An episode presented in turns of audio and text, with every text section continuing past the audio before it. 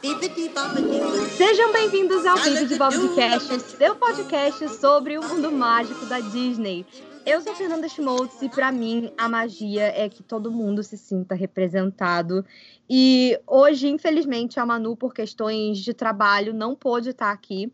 Mas nada temam, porque o programa de hoje vai ser muito especial. É um tópico que tanto eu quanto a Manu a gente já queria abordar aqui no programa há muito tempo e tem uma pessoa especial assim que a gente tinha que chamar e hoje ele é o nosso convidado, que é Lino, não é mesmo?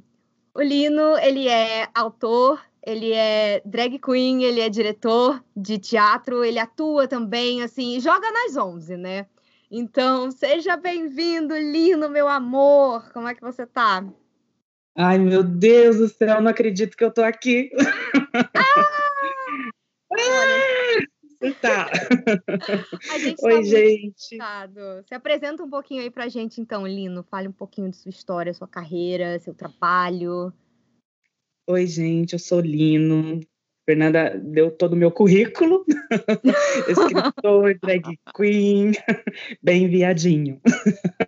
Ai, meu Deus. Estou mega feliz. Estou mega feliz de estar aqui. Nossa, é uma honra. Muito, muito, muito obrigado. Estou feliz mesmo, estou emocionado de estar aqui. Eu, eu, bom, eu me monto, né? Eu sou drag queen, mas o, o meu principal trabalho é como escritor. E eu tenho feito um trabalho ao longo do, do tempo que é recontar algumas histórias que moram no nosso coração, clássicos da Disney, né?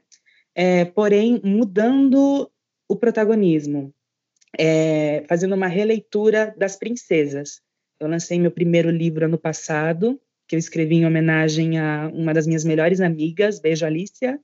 É, o meu livro chama-se Transderela, a Fernanda já mostrou algumas vezes, maravilhosa eu, eu, é uma releitura da, da Cinderela, onde a Cinderela é uma menina trans e o livro acaba falando sobre a diferença entre gênero e sexualidade, fora outros assuntos também que eu consegui abordar.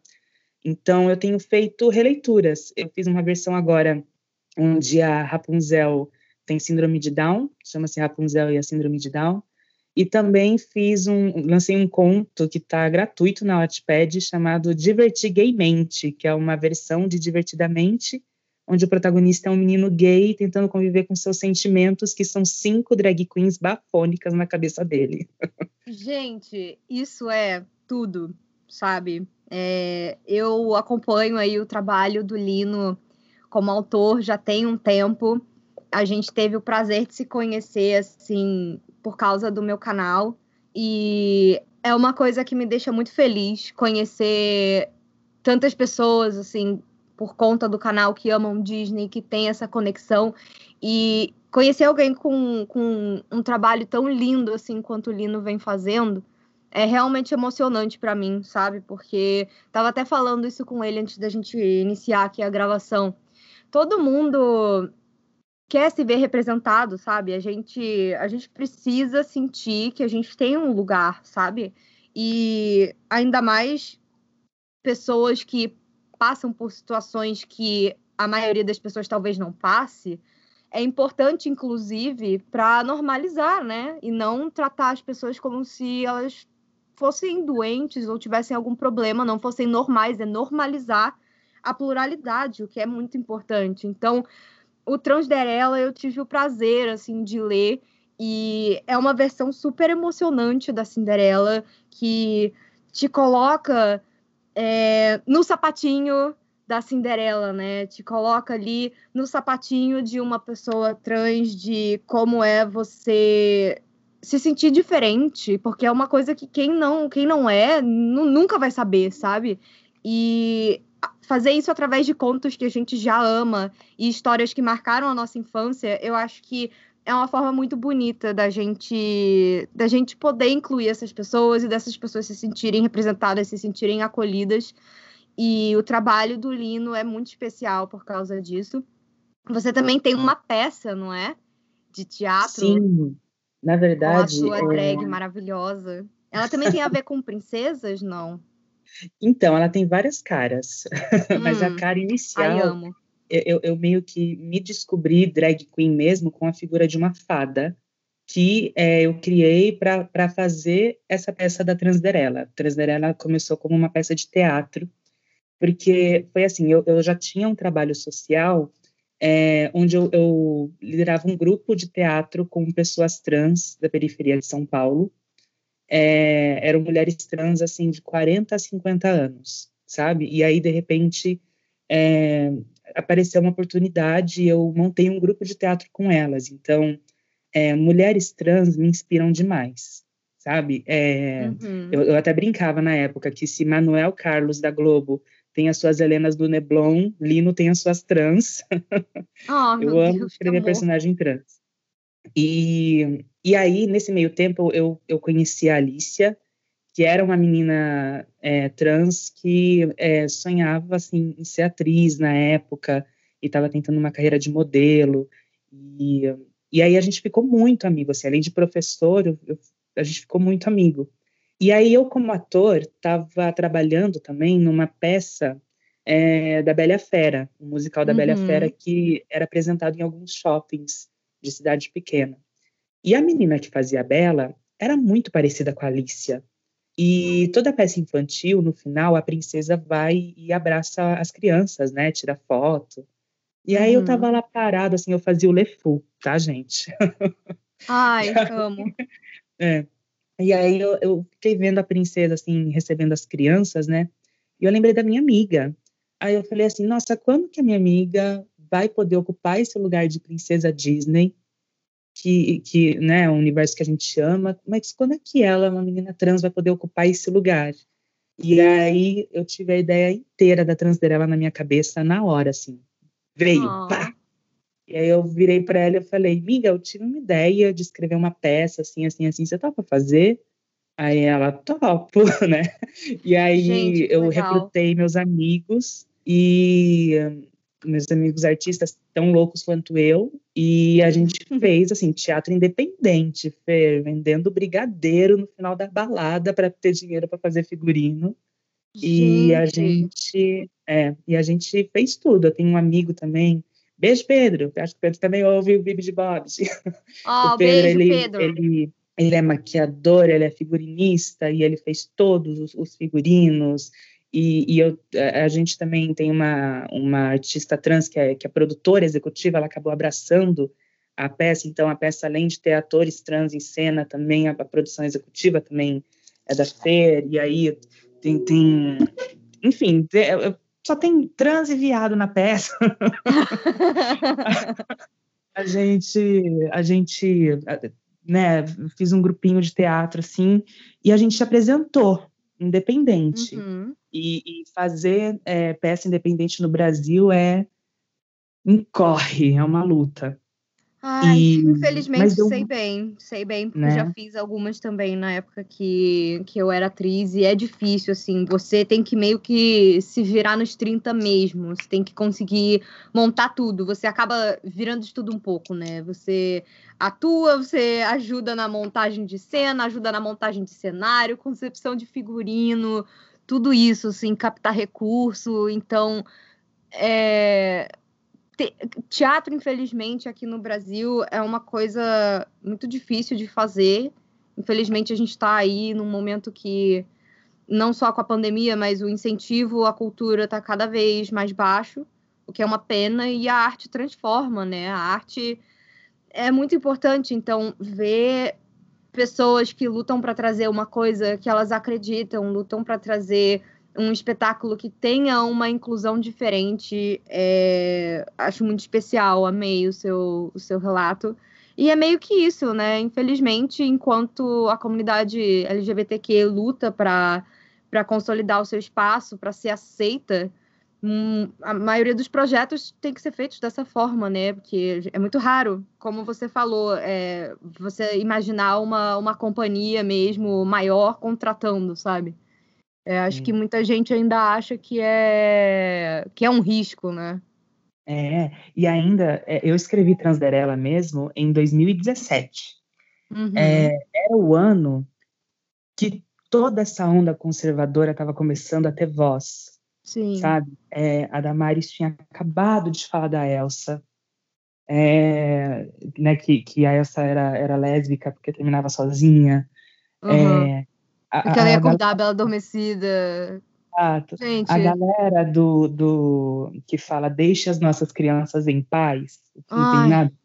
Que, que, porque assim, as pessoas ainda ligam falar de gênero e sexualidade com pedofilia, e, e são coisas completamente diferentes, né?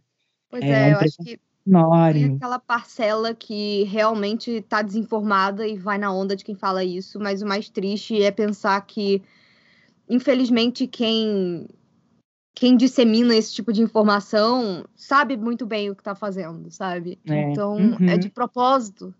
Essa é, coisa de. Então. Gente, as pessoas serem contra a educação sexual na escola é, é uma coisa horrível, porque só quem se beneficia disso é, é, são os pedófilos, né? Porque educação sexual, aí você pega e desrompe o argumento e fala, ai, porque vão ensinar sobre sexo para as crianças, sendo que na verdade é uma questão de preservação da criança. Você ensinar para ela que certos locais do corpo dela e certas atitudes não devem ser tomadas, o que ela tem que tomar cuidado, né, para se proteger e é muito triste, porque a maior parte dos abusos geralmente vem de pessoas próximas, vem de família, né? E uhum. é extremamente triste. E aí você pensa, cara, como é que alguém pode ser contra isso? E é tudo uma narrativa cuidadosamente distorcida, né? Para você é. não só marginalizar esses grupos mais do que eles já são, você manter eles longe do, do, do mínimo de dignidade, do mínimo de humanidade. E, e você, sabe? Ainda querer bancar essa de, ai, na verdade, nós, nós só estamos querendo proteger as crianças, o que é realmente um. É um argumento muito fácil de desprovar, mas quanto mais pessoas vão falando isso, mais outras vão meio que aceitando por osmose. Se você tá numa bolha onde todo mundo acha a mesma coisa, você não, você não vai questionado, tipo, tá, mas peraí, como é que é isso? Eu acho que as coisas deviam ser mais do que esse preto no branco que, que virou essa guerra política na internet, sabe? Sim. E é muito e triste, porque as pessoas que estão à margem né? continuam sendo marginalizadas, né? É, a gente abomina tudo isso e, e, e enfim, é, é, toda essa onda, todas, todas essas conversas, assim, estavam ganhando muita força naquele ano que a gente fez essa peça. Uhum. E eu lembro uhum. até que a gente começou a fazer, né? É, a gente fez um, um experimento em, em 2017, depois eu deixei a peça na gaveta e voltou com tudo é, depois, assim, 2019, já com livro, com um monte de coisa. Mas é, é babado porque mexeu muito comigo. É, teve uma. Na semana que a gente estreou Transderali em 2017, foi uma semana que uma filósofa que fala sobre gênero e infância chamada Judith Butler. Veio no Brasil fazer umas palestras, e aí um, um monte de, de conservador foi até o aeroporto de Congonhas, se não me engano, e fez boneco dela, botou fogo, queimou. A mulher falava sobre gênero, sabe? Sobre como. É, tipo, é um trabalho super. Assim, não, não tem nada de, de, de agressivo o trabalho dela, entende? Uhum. E, Sim. Mas as pessoas. É um negacionismo, né? Essa onda de negacionismo que surgiu, essa coisa de né, você refutar pesquisas, estudos, porque esse tipo de opinião só se difunde com a desinformação, né? Então. É... Tanto que e acompanha a gente até hoje, né? Tem uma, tem uma avaliação na, na Amazon do, do e-book da Transderela, que assim, tem várias, vários elogios da MEN. Obrigado, gente. vários elogios, várias estrelinhas, quatro estrelas, cinco estrelas, mas tem um comentário que fala que, que é uma péssima influência para as crianças. Que eu então, acho que é muito bizarro, né? Porque, tipo, é uma história que tá te mostrando um outro, um outro tipo de pessoa, sabe? E que uhum. o máximo que vai acontecer daquilo ali é você entender, é a criança entender que existe outro tipo de pessoa, porque a criança, no geral, ela não é preconceituosa, é uma coisa que os adultos ensinam a ela. As crianças, no geral, quando você pega esses vídeos e vê criança reagindo, é, a criança acha legal, sabe? Você fica, ai, como é que a gente vai contar isso para as crianças? Gente, é, é parte da vida, sabe? E aí você vai ver a criança geralmente não tem dificuldade de entender que existem essas pessoas. E não existe isso de, ai, vai influenciar a criança a ser trans, a ser gay, a ser. Primeiro que, tipo, não é um problema você ser diferente. E segundo, que isso é o tipo de coisa que não dá para você ser influenciado, sabe? Não tem nada é, a ver. Eu cresci vendo as princesas com os príncipes. Não adiantou. Ah. Não adiantou nada. Continuo bem gay. Continua querendo um príncipe para você também, né? Também. Oh, meu Deus. Não adianta, gente. Não adianta. Que se for para ser, vai ser. Não, com certeza. E, mas assim, você falou das crianças, a gente apresentava a Transverela no período da noite, assim, que é o horário de, Uhum. de pesca. E, mas assim, porque é, inicialmente eu escrevi Transverela pensando realmente nas crianças. Só que eu subi um pouquinho a faixa etária do, do livro, assim, eu, eu penso Hum. lá para pré-adolescência e tal, mas não por conta do assunto, não por conta Uhum. é, de gênero e sexualidade, mas eu fiz isso por conta das falas da madrasta, porque acho muito violento. É, É, eu, exato. quis- eu não quis é, deixar mais leve. As falas da madrasta eram coisas que as minhas amigas ouviram, que Sim. eu ouvi na rua, andando com, com elas, que pai de amigos é, meus gays falaram para eles. Eu peguei tudo e botei na boca da vilã. E é muito pesado, né? Ela é uma mulher muito má. E, É. Então, é, eu, eu acho, por uma questão dessa violência mesmo, eu, eu preferi deixar um pouquinho. Mas, assim, na peça, como tem a figura da fada, do ratinho e tal, vai Uhum. criança, né? Cola criança. E as Ah. crianças amam a Transderela, amam Transderela. E elas Gente. entendem tudo. E elas detestam a madrasta. Detestam, Uhum. abominam a madrasta. E hum, teve uma ocasião de uma senhora que foi assistir a peça. Aí toda vez Hum. que a peça falava que a, que a Transderela precisava, é, enfim, que ela falava que ela queria saber quem ela é, que ela, ela, que ela sabia, né, quem ela era, mas que ela tinha medo de como o mundo ia tratá-la e tal. A mulher fazia tipo, negava, Hum. assim, achando aquilo absurdo.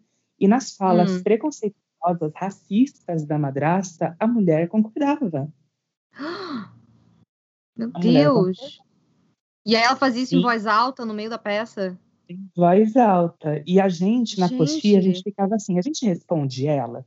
A gente, vamos responder em cena, mas a gente não Ai. fez isso. Quem fez foi o próprio público. O público mandava ela calar a boca. Eita! no final da peça, ela levantou e, e tentou, assim, ela se juntou com um grupo de pessoas falando: Isso é um absurdo, tá no palco. Como assim uma peça dessa é apresentada e as pessoas defenderam a peça? Ai, gente. Passou por isso. Que assim. lindo. É, eu, eu- Eu acho- Porque eu Hum. com ela, eu tava lá de fada, eu já ia a fada resolver com ela. O que, que você tá falando aí? Mas o, o público resolveu, sabe? Eu achei isso lindo. A gente fez o Sim. nosso trabalho, sabe? Não, e que bom que vocês também não precisaram se intrometer, porque aí é uma questão que vocês ainda estavam com as roupas, ainda estavam, sabe? Aí vai criar uma É. confusão com a mulher na frente do público. É, é muito difícil. Ser artista, às vezes, você tem que. Você tem que estar pronto para lidar com o inesperado, né? Você às vezes tem que É. engolir uns sapos. Que é complicado. Você tem que ter jogo de cintura, sabe? E por mais que eu acredite que ninguém tem que ouvir esse tipo de coisa, sabe? É, opinião de ódio a pessoa devia guardar para ela mesma, não é mesmo? Mas assim, é muito legal ouvir esse tipo de história de que o público geral, a maior parte das pessoas entendeu, entendeu do que se tratava e, e viu que era uma história que tinha algo a dizer e que as pessoas merecem respeito, sabe? E que, ah, só porque a mulher não concorda com isso, tipo, ninguém tá pedindo pra ela, sabe? É, é isso que eu acho engraçado, o pessoal fica, ai, não, é, eu, eu respeito, mas não aceito. Tipo, quem é você pra aceitar alguma coisa, sabe? É, você só pode Sim. aceitar algo se propuserem pra você, se perguntarem, É. ah, você quer transicionar? Ou então, sabe? Alguém virar e falar, ah, alguém do mesmo sexo falar, você quer casar comigo? Aí a pessoa tem, é, né? Aí ela tem o direito de aceitar ou não. No mais, é assim. Ah, eu não aceito casamento gay. Meu amor, qual foi o gay que te pediu em casamento? Quem te pediu em casamento? Exatamente, sabe? Né? Exato. Exatamente. E eu falei que, que das frases racistas, porque essa foi uma outra, uma outra questão que eu decidi abordar na Transderela também, né? Eu, Uhum. eu, a maioria dos meus amigos na faculdade faziam trabalhos artísticos que envolviam militância preta. Uhum. E eles falavam para mim assim, tipo, meu, a gente não aguenta mais sempre fazer o empregado, sempre Ai. fazer é, o cara que, que tá limpando o bandido. E aí, na hora que eu sentei para escrever Transderela, eu lembrei disso. E, meu, a, a, a realeza inteira da Transderela é preta, Príncipe Uhum. Malik. A rainha, é- é- na história da Cinderela também, ele tem um contato maior com o rei, né, o príncipe. E aí eu Uhum. troquei para rainha. As guardas são mulheres. É, as guardas do palácio são guerreiras. Então, Ah, é uma coisa bem, bem Wakanda, né? bem Wakanda. Não, isso que eu escrevi. Gente, eu juro que eu escrevi antes. Marvel! Mas tudo bem. E aí, é, saiu o filme, né? Eu digo.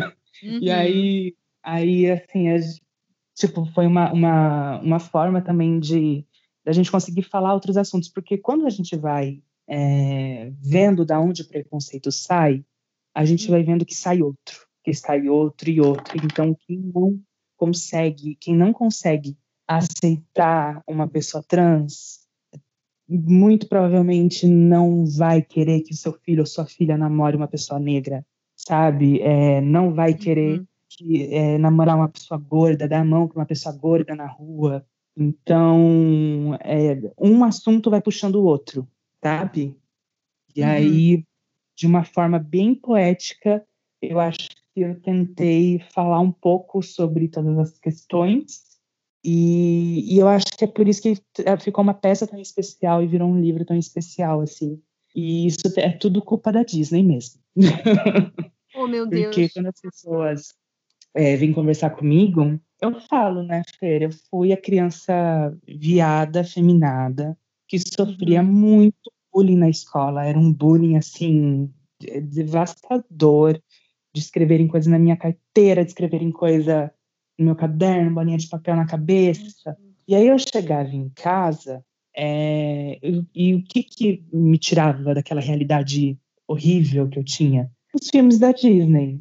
Eu sentava e, e assistia, e, e eu fugia, eu entrava naquele universo. Só que aí eu fui crescendo, a gente vai crescendo, né? E a gente vai Uhum. encontrando elementos que fazem parte do universo que é, é, reprime a gente, tipo o machismo, o fato da a donzela em perigo, né? Sendo salva por um príncipe, todo mundo magro, todo mundo branco, todo mundo padrãozinho e tal, nanana. E Uhum. aí a gente vai vendo quanto tem desse mundo que oprime a gente nesse universo. E aí eu acho que tem uma fase que a gente fica meio, né, né, vendo a Disney. É, a gente revisita esse lugar, é, mas com um outro olhar, né? Por isso que eu, eu Uhum. reescrevi a Cinderela como uma menina trans, porque é, eu conheci meninas trans na minha vida que poderiam muito bem ser uma Cinderela, né? É, eu trabalhei com, com grupos de crianças síndrome de Down num evento que eu, que eu fiz e depois, mais tarde, um primo meu é, nasceu síndrome de Down. Então, Uhum. porque uma princesa não pode ter síndrome de Down, né? É, então, acho que é, que é isso que eu gosto de fazer. Eu gosto de recontar histórias que foram importantes na minha vida com os protagonistas sendo pessoas que foram marcantes na minha vida e que trazem um assuntos que a gente precisa falar, né? Isso é tão importante, sabe? Até porque, assim, você falando dessa sua história de bullying, é, eu não consigo não pensar na própria Cinderela da Disney, no- na mensagem que ela passa, né? Que, pra mim, eu acho que a maior qualidade da Cinderela é que ela é muito resiliente e por mais que ela esteja ali sendo oprimida e naquele momento ela não possa fazer nada a respeito, ela ainda assim continua com força e ela continua sendo educada, ela não paga na mesma moeda e ela tem aquela frase logo no início do filme que, que é muito icônica, que ela fala, ah, é, eles, é, eles não podem me impedir de sonhar, né? Que as coisas vão melhorar. Então, é engraçado, né? Tem certas coisas que a gente nem repara quando a gente é novinho, que a gente está assistindo. E aí, quando você fica mais velho, você já passou por mais situações, já conheceu pessoas em outras realidades, você para e pensa, caramba, né? Como isso tem a ver?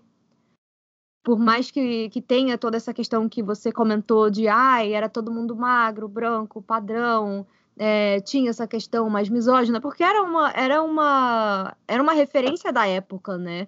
A Branca de Neve, pô, é dos anos 30. A Cinderela e, e a Aurora são dos anos 50. As mulheres estavam é. começando a trabalhar fora. Foi ali, depois da Segunda Guerra, que estava, né? as mulheres começaram a ter que se virar, porque né, tinham um filho para cuidar e, e, e, os, e, os, maridos na guerra tinham que pôr dinheiro em casa, né? Então, é. assim, como foi tudo evoluindo. E eu acho que a gente não precisa da mesma forma que é, esse tipo de discussão, principalmente política hoje em dia, fica muito nessa coisa de um lado e outro e muitos extremos, eu acho que essas histórias também a gente podia olhar para elas com mais carinho. E eu achei muito legal que você escolheu logo a Cinderela para representar essa personagem, a comunidade trans, né, no geral, porque eu imagino que deva ser muito difícil muito difícil mesmo. Eu não convivo com ninguém trans assim mais diretamente, mas você falando do tipo de coisa que você ouviu junto com as suas amigas na rua, eu fico imaginando a dor que deve ser, sabe? Você ficar sendo rechaçado na rua por quem você é. é. Deve ser horrível, sabe? E essas pessoas, assim, todo dia tem que levantar e dar a cara a tapa de novo, e de novo, e de novo. São pessoas que geralmente estão muito à margem né, da sociedade, não conseguem nem emprego direito, não conseguem ter dignidade. Então, você botar uma princesa como a Cinderela, que passava por tudo isso, né? Ela era oprimida, rechaçada todos os dias. Você retratar ela como uma menina trans é... bateu muito diferente assim para mim. E isso foi foi uma das coisas que eu mais gostei assim desde que eu conheci o seu trabalho. Eu lembro quando você falou comigo pela primeira vez, você tinha me convidado para ir na peça lá em São Paulo, né? Aí em São Paulo, mas eu eu tava com, com uma agenda muito apertada e não deu para ir, mas eu fiquei realmente triste porque eu queria ter ido, sabe? Eu achei a ideia muito maneira e aí quando a gente pôde se conhecer é, e eu pude ler o seu livro, eu falei, gente, isso aqui, isso aqui realmente é, é um negócio diferente, sabe? É, que bom que alguém está fazendo isso. E eu tô bem animada assim para ler os seus outros contos também, né? A gente podia falar um pouquinho, um pouquinho sobre eles também. O que, que você acha? Sim, sim. Ai, gente, eu não tô acostumada em ver a Fernanda, a Fernanda Schmoltz do Sugar Rush falando do meu trabalho.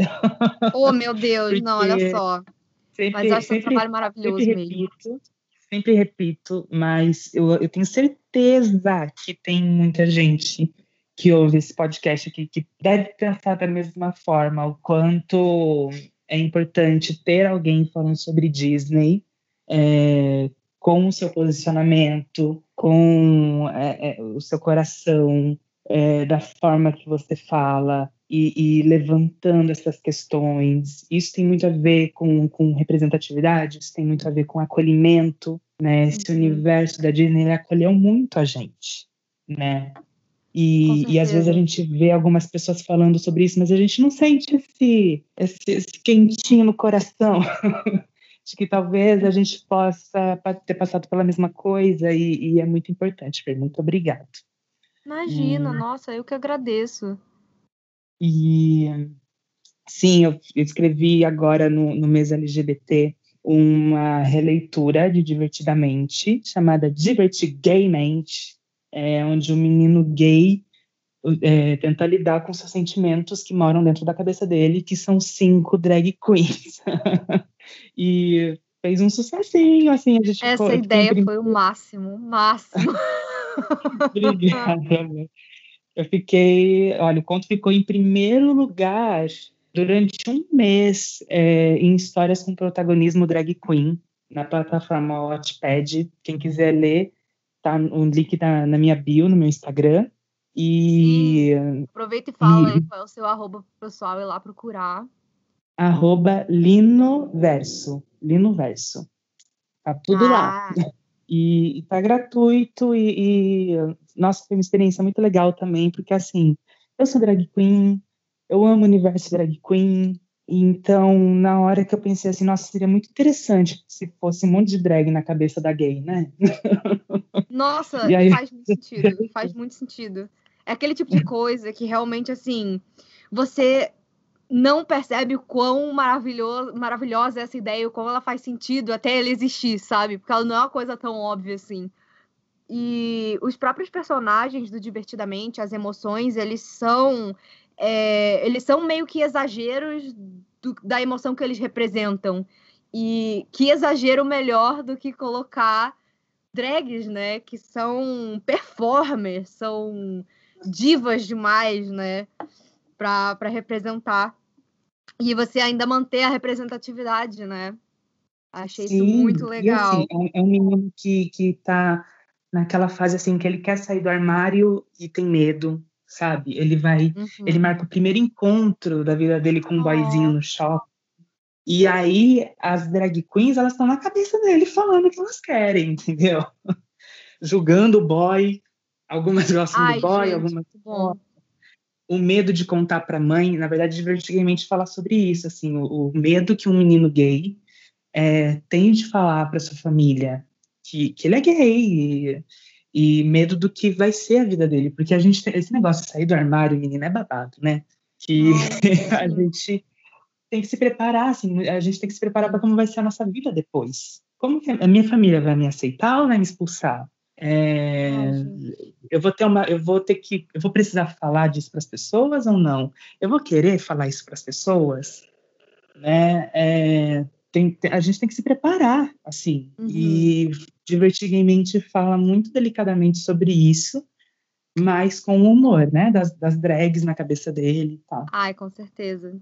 É, tipo, você abordar um tema, um tema sério, relevante, mas ainda é uma história que que não é para ser só só representatividade por ser uma militância só. Tem que ser uma história boa, né, divertida, que as pessoas que as pessoas se identifiquem, que você consiga também fazer um, um humor com essas sensações e essas coisas, né? Que, que a gente sente, que a gente pensa. Então, quando a pessoa começa a se descobrir, é, é, é uma experiência meio estranha, né? Eu não sei, assim, você, você, você sabia já desde novinho que você era gay? Como foi, assim, desculpa entrar nesse, nesse assunto, assim, mais pessoal, mas... Porque eu, eu me descobri, eu me descobri bissexual agora, assim, adulta, tem dois anos. Então, para mim foi uma experiência bem diferente. É, Aí eu queria saber, né, como é que foi para você também? É, esse conto você inspirou, você inspirou um pouco também na sua própria história pessoal? E aí, então, no, no Divertigamente, essa história, né, do, do menino que tá descobrindo, se descobrindo gay e começando a explorar a sua sexualidade. Você falou, né, que, que ele vai ter um primeiro encontro, que ele tá em dúvidas de como que ele vai falar sobre isso para a família dele, né? E essa é uma realidade que, que eu conheço assim bem. Eu, eu queria saber como é que foi assim a sua experiência pessoal, porque você tinha falado um pouquinho sobre o bullying que você sofreu no, no colégio quando você era mais novinho. Você sabia que você que você era gay já desde novinho? Você, esse conto você baseou nas suas histórias pessoais? Como foi isso assim? Sim, é, tem até um, um, conto meu na, na Amazon que se chama, é, chamou Mais Esquisito da Turma. É meio que uma, um continho breve, assim, que eu falo um pouquinho sobre essa fase. É, hum. Eu sempre fui uma criança muito afeminada, é, eu corria balançando os braços, eu falava fino. Era aquela criança que as pessoas olham e falam, hum, sabe?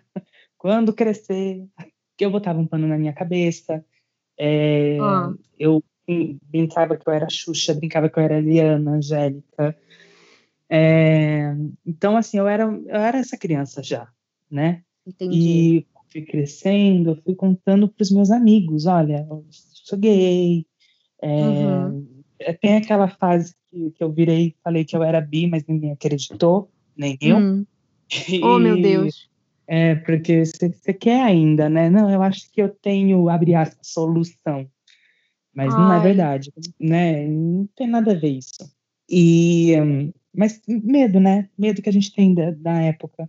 E aí eu fui contando, e aí os meus amigos foram contando para outras pessoas. De repente a escola inteira estava sabendo. E eu estudei minha vida Ai, toda num colégio muito conservador.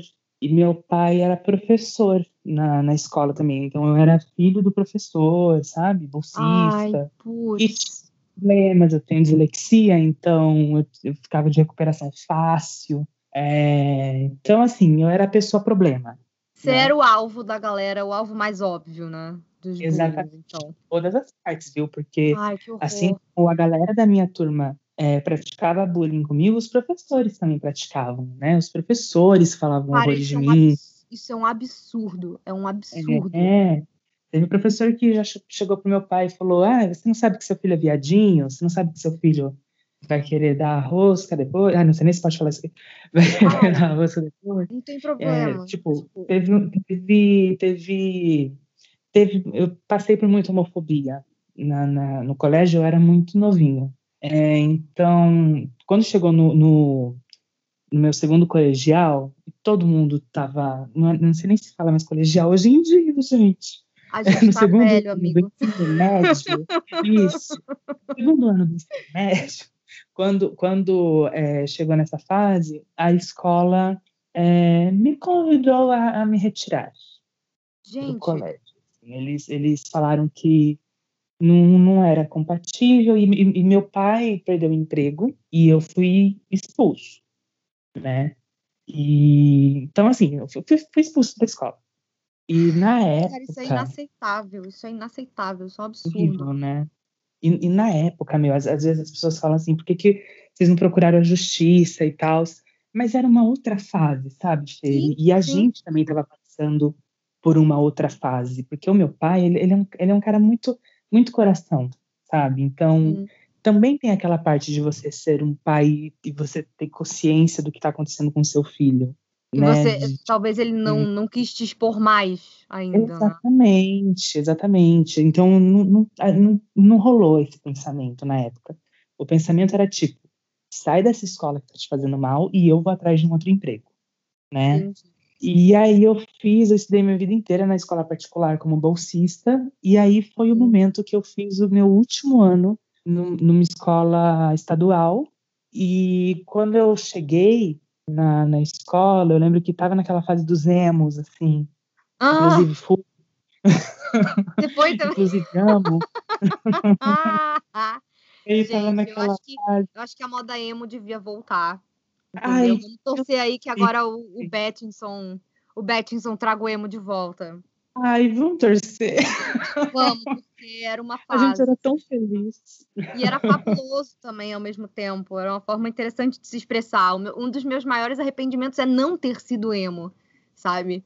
Então, eu acho que podemos. Vamos, sociedade, combinar que vamos todo Por mundo favor, ser emo de novo. Tragam o emo de volta. Ai, a gente, a gente era triste, mas a gente era feliz.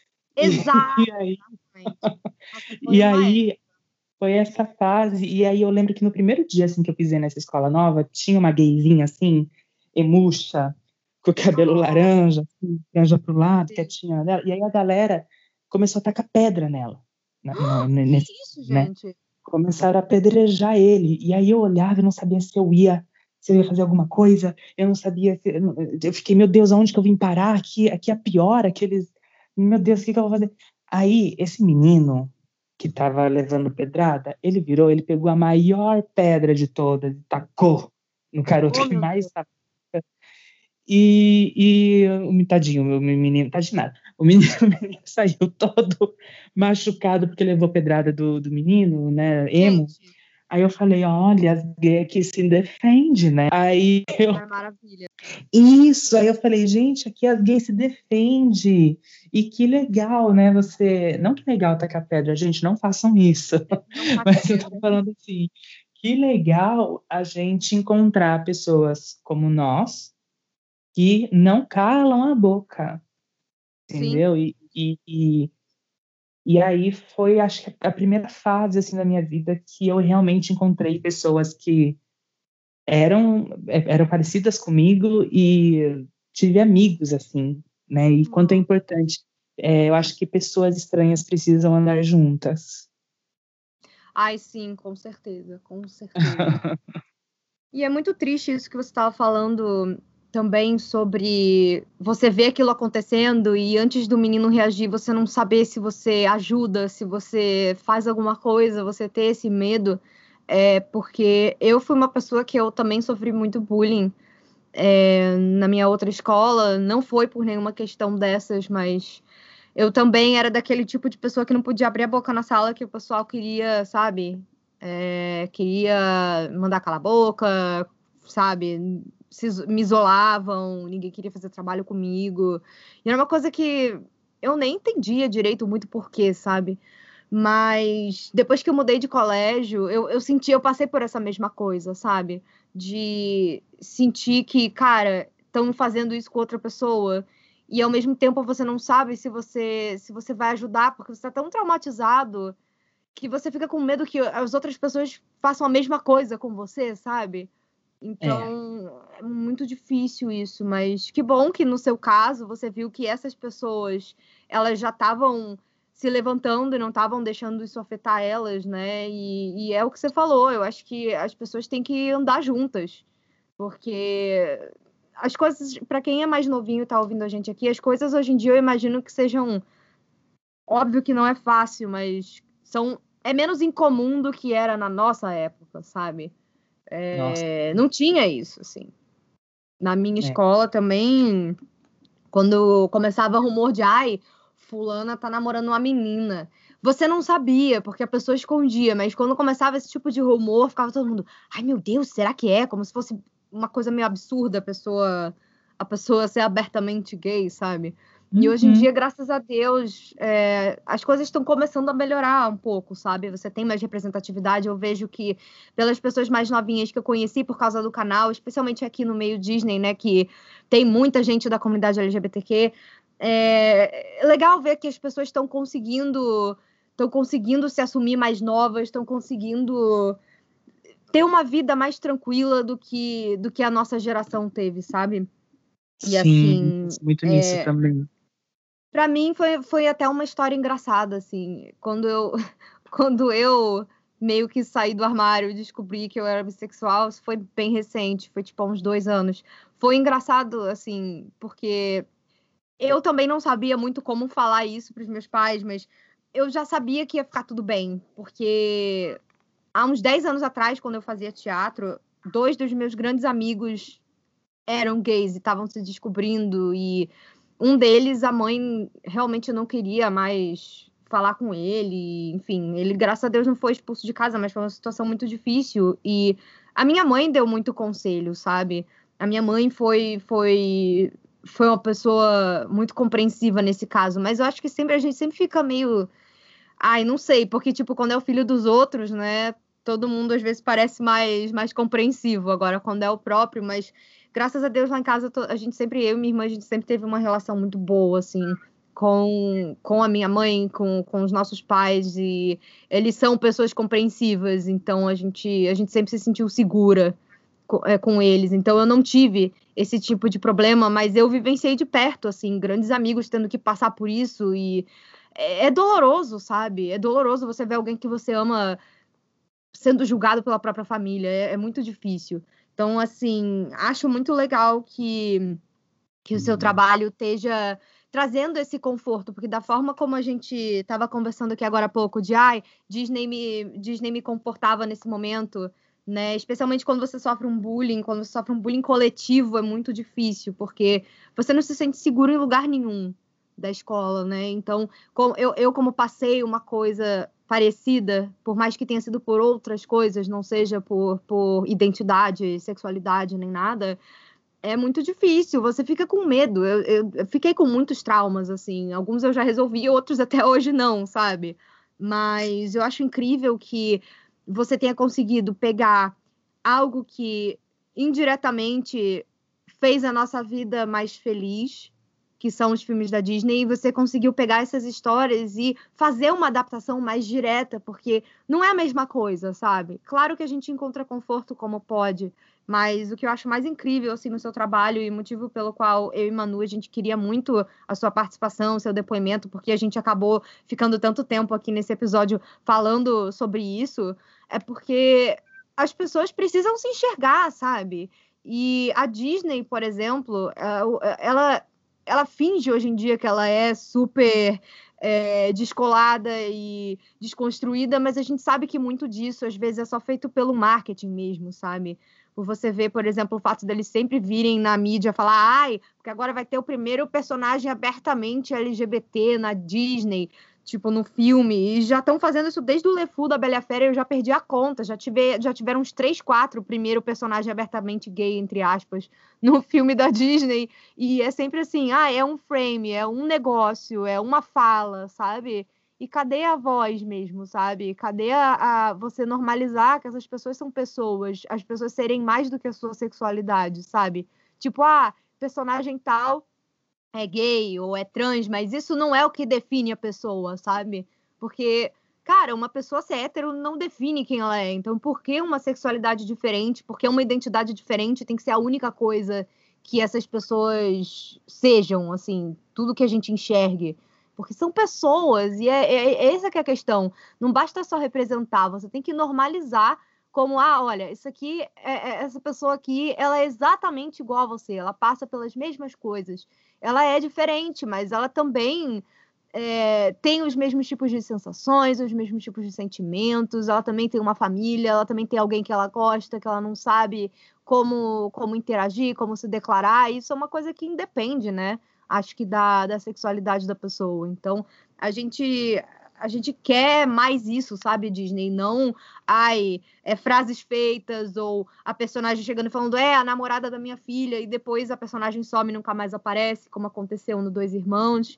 Ou então, né, um, um beijo lésbico que teve lá no, no último Star Wars. Você chegou a reparar nisso? Você viu o último Star Wars?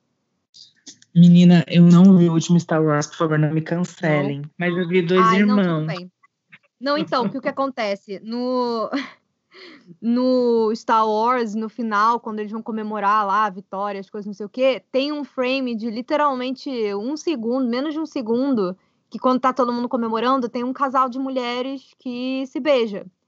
Só que aí, o que deixou todo mundo chateado é, todo mundo, inclusive os atores, estavam fazendo campanha de fazer com que o Finn e o Paul fossem um casal, porque eles tinham uma energia, sabe? Uma energia de que eles se gostavam de outra forma. E a Disney, os executivos não deixaram. Então, assim, às vezes não é nenhuma questão dos artistas. A gente sabe que, por exemplo, na Pixar, eu tenho certeza que nos Dois Irmãos eles adorariam ter explorado isso melhor. Tanto que lançaram aquele curto agora, o Out, né? Lá no Disney Plus que, que é sobre exatamente isso também. É, é um moço que já é adulto, ele vai se mudar, ele tem um namorado e ele ele não sabe como ele vai contar para os pais dele, ele tem muito medo, ele quer se mudar porque ele finalmente sente que ele vai poder ser ele mesmo, sabe? Ele acha que os pais que têm uma vibe mais conservadora não vão entender, mas o curto é super lindo, sabe? É, porque, poxa, né? Tem que ter espaço para as pessoas. Então, acho que é bem relevante o que você está fazendo, você abertamente ir lá e trazer essa representatividade, por mais que não seja tipo, ah, não é oficial da Disney ainda, mas é alguma coisa e você está fazendo algo de importante, sabe, para as pessoas. Então, é, essa é uma coisa que, desde que eu te conheci, eu achei sensacional, porque realmente é uma coisa que está faltando, sabe? E ver alguém se esforçando para fazer acontecer é, é, muito legal. E ainda mais alguém que também tem uma relação com a Disney é, tão íntima quanto, quanto você tem, assim, que também cresceu assistindo os filmes, que os filmes também é, te salvaram, né, em momentos difíceis, como, como aconteceu comigo também e com tantos outros fãs da Disney, e com certeza com vários dos nossos ouvintes aqui hoje também, né? Então, acho que é bastante importante. E a gente queria que você também conversasse com a gente sobre, sobre outros temas, sabe? Não só sobre a sua carreira, mas esse podcast acabou é, ficando um pouco comprido para falar sobre isso, porque é uma coisa muito importante, sabe? É uma coisa que a gente tá nessa carência mesmo, que a Disney tem que começar a se mexer, porque tem muitos canais de televisão que já fazem isso com desenhos e é, a própria Disney Animation, Television Animation, né, a divisão de divisão da, de, de televisão da Disney já está fazendo isso. Agora eles têm uma série chamada The Yellow House que tem a, uma, a, a primeira protagonista abertamente bissexual, e isso foi muito legal, sabe? Eles estão começando, já teve uma coisinha aqui, outra ali, sabe? Menor também. Mas a Disney é muito grande, sabe? Ela é dona de metade do mercado, então ela precisa fazer mais. Tipo, Sim. ah, é legal que estão fazendo. Como era, coisa, como é tá importante tá para gente, né, Fer? É, é, por exemplo, o, a gente sabe que a maioria das características é, queers da Disney estão nos vilões, né? Que uh, o Scar, a Úrsula, inspirada na, Valent na Valentine, o Jafar, é, e, e, isso é incrível, né? A gente ama esses vilões, a gente adora, a gente surta, mas a gente também quer ver isso nos, nos protagonistas, né? E não é porque a gente é um bando de louco, mas é porque nós somos assim. Pois é, pois é, pois é. Né? A gente precisa. É, eu acho que eu, eles têm um medo, mas não sei, eu confio muito nessa geração. Porque a gente abriu algumas portas, nem que fosse no soco. Essa geração que tá vindo tá chutando com tudo. Ai, gente, eu acho tudo bom, sabe? As coisas então, eu confio que, que a gente vai. Eu acho que a gente ainda vai ver. Vai demorar mais um pouquinho, mas eu acredito que a gente vai ver. Eu tô no aguardo, viu, Rato? É, você tem que me dar mais do que você prometeu. Você falar que vai dar o primeiro, o meu primeiro personagem abertamente LGBT. Eu quero um personagem mesmo que, que tenha espaço, falas, que vá além do que ah, ser só a sua própria sexualidade. Eu quero um personagem que as pessoas falem, porra, esse personagem é maneiro. Esse personagem, é, sabe, é um personagem querido. É um personagem que, que a pessoa não precisa ser LGBT para se identificar. Um personagem que toque o coração das pessoas. Porque é só assim que as coisas vão mudar. E só assim que as pessoas vão começar a ser mais aceitas, esses grupos vão começar a ser mais aceitos, sabe? Então, Sim. representatividade é uma coisa importante, óbvio, mas você humanizar essas pessoas, que, como a gente até estava falando aí no começo do episódio, né, tem uma parcela de pessoas que, que fazem parte desses discursos de ódio ficam lutando para continuar desumanizando. Então, assim, vai muito além do que só, ah, me vi aqui. Óbvio que é importante você se ver, mas a representatividade traz força, né? Isso é importante. ela aquele traz... negócio, né, Fer? Que nem aconteceu hum. agora no, na propaganda de Dia dos Pais com, com o Tami. Um monte de pai de família, marmanjo, falando, eu não me sinto representado. Meu amor, até hoje você foi representado. Até hoje. Exato. Tipo, você não Só precisa ser a única representação. Né? Exatamente. Então, botar um, é, protagonistas LGBTQI+, em filmes da Disney, ah, eu não me sinto representado e tal. Mas olha até hoje, meu bem. Nossa, tem 70 princesas para você escolher aí, 70 não princesas, príncipes, heróis, sabe?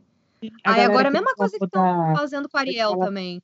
Exatamente, né? vai falar agora. Nossa, quantas vezes você já foi representada, né? Quantas vezes é, isso já aconteceu com as pessoas e, e enfim, é só uma questão de, de olhar por uma outra perspectiva.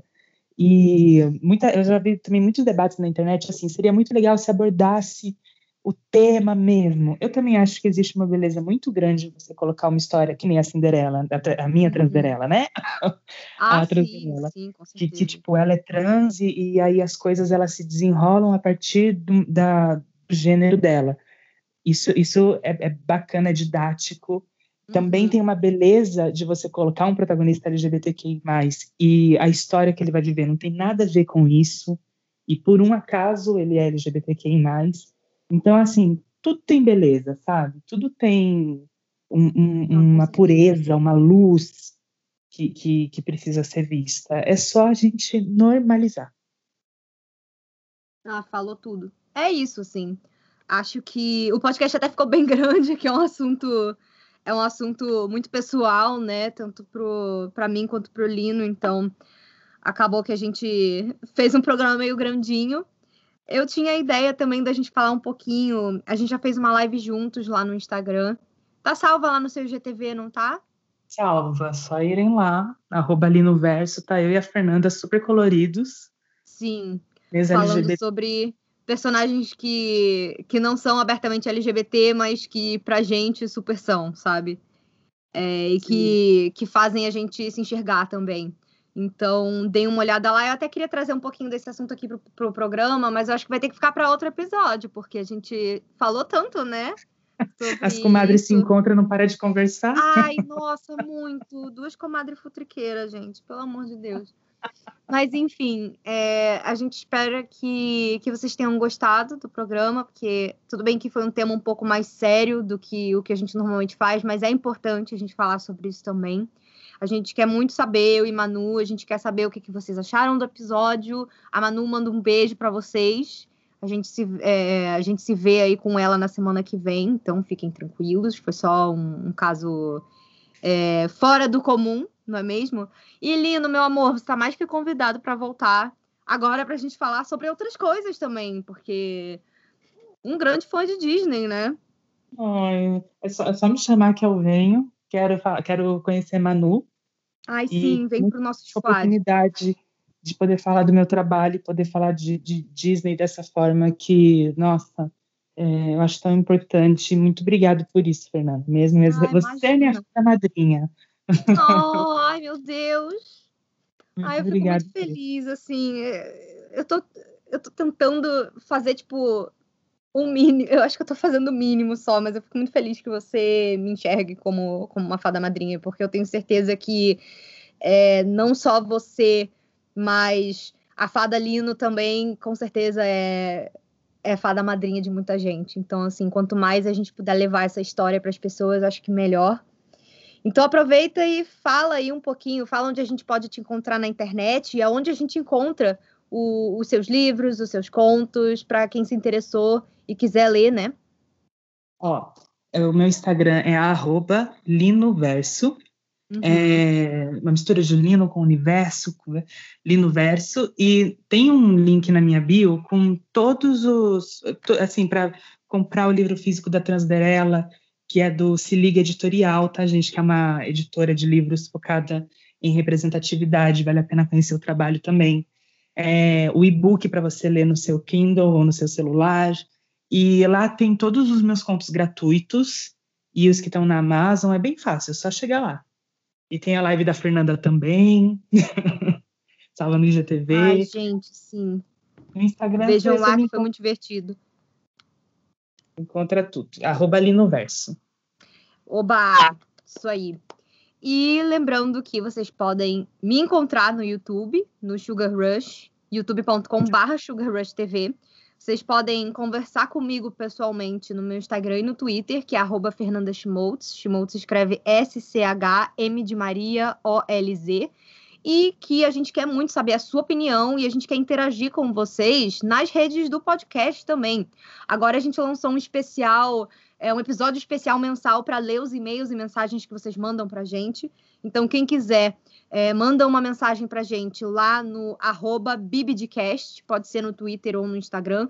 Ou então, se você quiser realmente uma falar um pouco mais, participar, trazer aí o, a sua colaboração para os temas da semana, mande um e-mail para gente no bibdebobdecast.gmail.com. Quem quiser encontrar a Manu, ela tá no Instagram como arroba amiga do rato. Ela também tá com a DM aberta lá, adora conversar com todo mundo, trocar ideia, falar muito principalmente dos parques da Disney, que é outro grande amor nosso. A gente fica muito feliz, assim, com o carinho que vocês têm dado pra gente no podcast. Então, muito obrigada. E vão dar amor pro trabalho do Lino também, porque, como a gente conversou aqui, é um trabalho realmente um diferencial que, enquanto a Disney também tá, tá deixando a gente nessa carência, é muito legal que alguém esteja suprindo isso pra gente. É um trabalho muito especial, muito lindo, recomendo muito, especialmente o, o Transderela, o livro. É muito lindo, ele é curtinho, ele é bem simples de ler, bem gostoso, dá pra, dá pra criança ler também, criança mais velha, né, Lino? Sim, total. É, dá para você ler para sua sobrinha, para seu priminho, dá para você ler também é, sozinho.